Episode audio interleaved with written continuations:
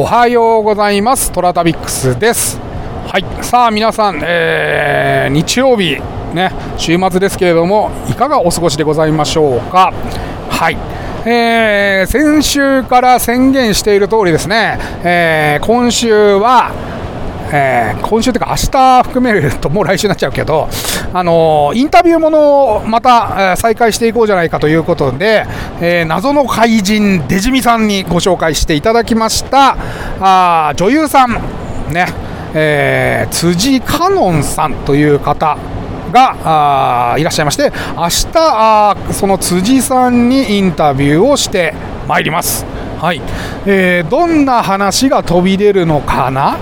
うん、全く想像ができてませんけれども、はい、でも出たとこ勝負で、えやるのやる緊張感みたいなものも感じていただけたら面白いんじゃないかなというふうに思っております。どうなるんだろうね。俺もドキドキしますよ。はい、えー、天に軌道があるごとく人それぞれに運命というものを持っております、えー、この番組はフォロワー30万人。日本全国を旅するインスタグラマートラタビックスが懐かしい街並みをご紹介したり髪のよもやま話をすることで奥様の心の悩みを解決する番組でございますてなわけで日曜日でございますのでチンコ旅でございます。はい。えー、全国津々浦々弾痕を祀っている、えー、神社仏閣の類を回るこのチンコ旅。はい、妊活応援人コ旅でございます。はい、えー、皆さんも妊活中の方、ぜひあやかっていただければと思います。はい、えー、というわけで今日ご紹介するのは昨年の秋口に、えー、行ってまいりました奈良県の飛鳥座神社でございます。はい、えー、飛鳥はあのもうね石舞台とかでも有名でございますけれどもその飛鳥の近くにある飛鳥座神社でございましてえー、これ以前もなんか話したんじゃないかなと思うんですがまあ良かったね。うん。私以前はですね奈良県にも四半期に1回は仕事で行っておりまして、まあ、奈良県にあるいろんな神社仏閣を回ってたんですよ仕事でね。はい。ところがね飛鳥座神社の周辺は来てなくて初めてだったんですよ。ええ、どうせ知ってるだろうなと思って行ってみたらすげえ来たことなくてよかったのよ、うん、で飛鳥座神社もいいんだけれども飛鳥座神社の前の参道がまあね充電圏に指定されててもおかしくないぐらいの趣ある建物が並んでおりましてこれが良かった、うん、本当に良かった。ね。えー、今日は飛鳥田神社の写真を投稿しておりますけれども、まあ、今度改めて飛鳥田神社の境内の方も、えー、境内じゃないよ、参道だよ、参道の部分もご紹介できればなと思っております。はい。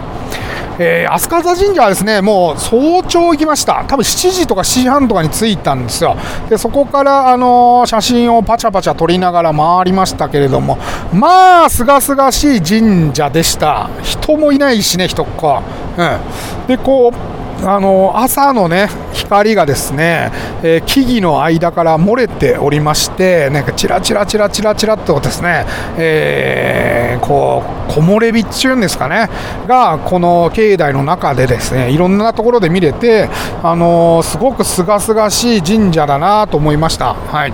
で、えー、手前にもちろん、あのね、拝む場所がありまして、であのチンコ旅って結構ね創作から始まるんですよ、うん、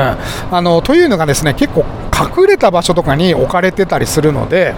そうなんです。だからあららららどなんかまた捜索せねばということでまずお参りしてでチンコを僕に紹介してくださいっていうお願いをしてですね。そして、えー、あの中をあのいろいろ回るぐるぐる回って探し出すんですけれども飛鳥座神社はですねもうねあからさまにですねポンポンポンポンというこの弾痕がですねいろんなところにキノコのように生えておりましてでなんなんか形も可愛らしいんだよ独特で。うん、でそういうのがね、なんかぽつりぽつりとね、あのー、その境内の中にいろいろあってですね、あなんかここは可愛いなと思って、可愛いちんこ神社だなというふうに まあ失礼な話なんだけど、神様に。でもすごい可愛らしいなと思って、あのしかも朝の空気もあったので、なんか本当にすがすがしい気持ちで、えー、チンコを回ってきたあ覚えがあります。はい、でここはですね、恩田祭りという、えー、非常に珍しい記載が行われておりまして、はい、えー、オンタ、オンダですね、えー、まあ、田植えですね、オン田植え祭りということで、まあ、田植えの豊作を願って、えー、お祭りが毎年2月の第1日曜日にやっております。はい、えー、なぜこの祭りが記載と呼ばれているかと申しますと、え、天狗、それから沖縄の面をかぶった、まあ、村の役場の人がですね、えー、青竹のささらを持ってきて、えー、通行人をまず殴ります。はい。えー、女子供は手加減するけれども、えー、成人男性はめちゃくちゃ思いっきり叩かれるそうです。青竹で。ガガーンっつって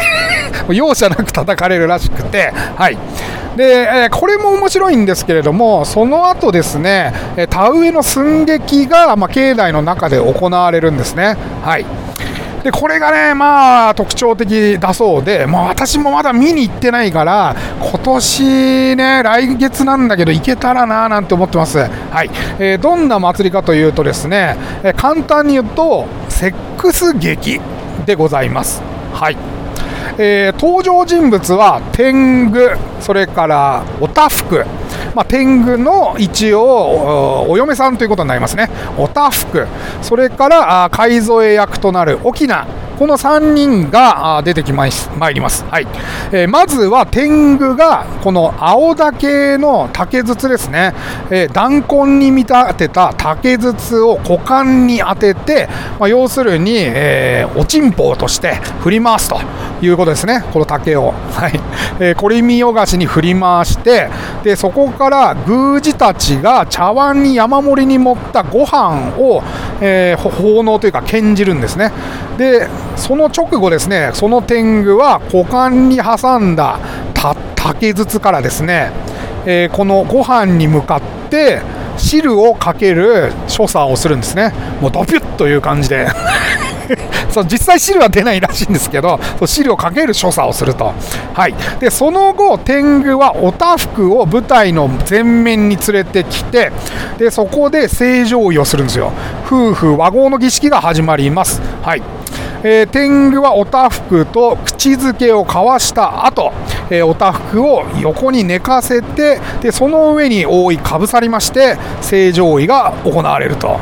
で海添役の沖縄がですね、えー観客の、まあ、様子を見立てて、えー、一応ね、なんか隠そうとするっていう寸劇っていうか、喜劇っぽい、えー、演出もあるらしく、で、えー、沖縄はそんなことしてたのに、やがて天狗のお尻を繰り返し押して、もうこう、やれやれっつってね やれいけやれってことで、あの、腰を振る動作を手伝うということが行われます。はい。で、えー、この1回目が果てるわけですね。はい。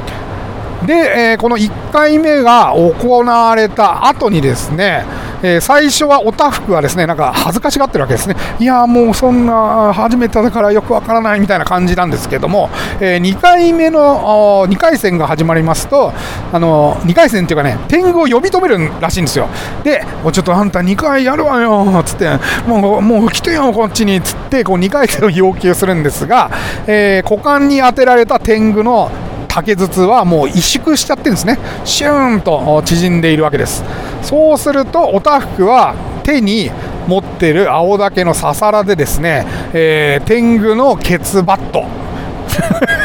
フルスイングでバチコーンとこう天狗のお尻をね、えー、青竹で叩くとそれで天狗がムクムクムクっと元気を取り戻しましてそれで2回目をやるということが行われるそうです。これがまあ一連のそのこの お祭りで行われる、まあ、寸劇でございまして、まあ、女祭りのメインイベントとなっております。なまあ、なんで記載と呼ばれてるんですね。はい、でですね、行為が終わった後、天狗とおたふくが、まあ、懐から取り出した紙を股間に当てるらしいんですね。はい、で股間に当てた、えー、この股間を拭くらしいんですよ、紙でね、懐から出した紙で。で、その紙をあの服の神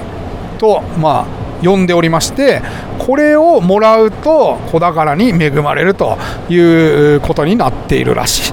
はい、昔から行われている、えー、神事でございます。面白いよね。はい。子宝に恵まれる、うん、神でございます。はい。えー、これ見たいね。これ面白そうだね。すごくね。はい。私もすごく非常に興味のあるお祭りでございます。はい、そんなのが行われているのがこの飛鳥座神社でございます。またね、えー、もし今年行けたらですね、その模様も写真で投稿できればなというふうに思っております。はい、えー。というわけでですね今日は聞き耳東北津屋造市、えー、東北のエロ昔話をお届けいたします、はい、今日お届けする聞き耳東北津屋造市は試し。うん、お試しの試しですね。試しというお話になります。えー、お話の前にですね、ちょっと説明しておくと、えー、途中ですね、暴露、暴露という言葉が出てまいります。はい。えー、暴露というのはですね、昔の牛馬、ね、牛とか馬の売買とか、まあ、仲買をする業者の人のことを、えー、暴露と呼んでおりました。途中出てくるので暴露はあなんか牛とか馬を扱う人なんだなというふうに思っていただければ幸いでございます。というわけで、えー、どうぞお聞きください。聞き耳東北津屋造成北の江戸塚から試す今ならばスワッピングとかなんとか言うのでしょう。昔も似たような話がありました。村の暴露の旧老はある日馬を売る相談がまとまれ急いで家に帰りました。小屋から目指す馬を引き出して日の暮れないうちに二つ離れた村にと急ぐのです。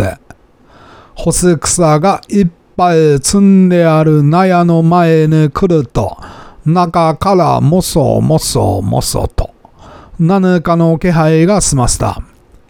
さてはヤギが入り込んだのかと思ってさっと引き戸を開けてみるとなんと、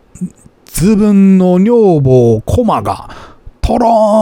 ーんとした目でこっちを見ています。後ろ向きの男はこれまたなんと、隣の百姓、吉蔵ではありませんか。お、お前ら、いい、いつからできてたかコマと吉蔵も悪びれず今度が初めて、今度が初めて、ちょっと試しただけだ、というのです。そして今度は給料よ。おらほの女房菊を貸すから、お前も試してみろ、と、吉蔵が言うのです。よく考えてみれば別に減るものでもなせ、それはそれでいいように給料も思えました。そんなわけだから、聞く、給料と一回試してけれ、と、吉蔵は女房に言いました。聞くも聞くで乗り気です。今度は吉蔵の物置にむすろを引いて、菊が横になれ前をいそいそと開きました。なるほど、いろいろやるのはいいものだと、給料も久方ぶれに燃えました。ところで、吉蔵と駒は外で待っている間に、さっきの続きがしたくなれ、また納屋にと手を取り合って駆け込んだのです。松くたびれて頭に来た馬は、思いっきり大きな声で、ヒヒーンと泣きました。おすまい。はい、いかがでしたでしょうか、試し、はい。えースワッピングの話でございましたね。はい。今も昔も変わらず、こういうスワッピングが行われていた。というなんか牧歌的な日常のお話で、え私は微笑ましく、え語りましたね。途中本当に笑っちゃいましたけど。本当はね1回だから NG 何回か NG 出して撮り直したりしております。はい、えートラタビックスは皆様からのお便りをお待ちしております、えー今お聞きのメディアのお便り機能コメント機能または私のインスタアカウント TORATABIX トラタビックスに DM またはコメントお送りください。えー毎週月曜日にまとめてご紹介。明日月曜日にまとめてご紹介させていただきます。それでは良い週末を。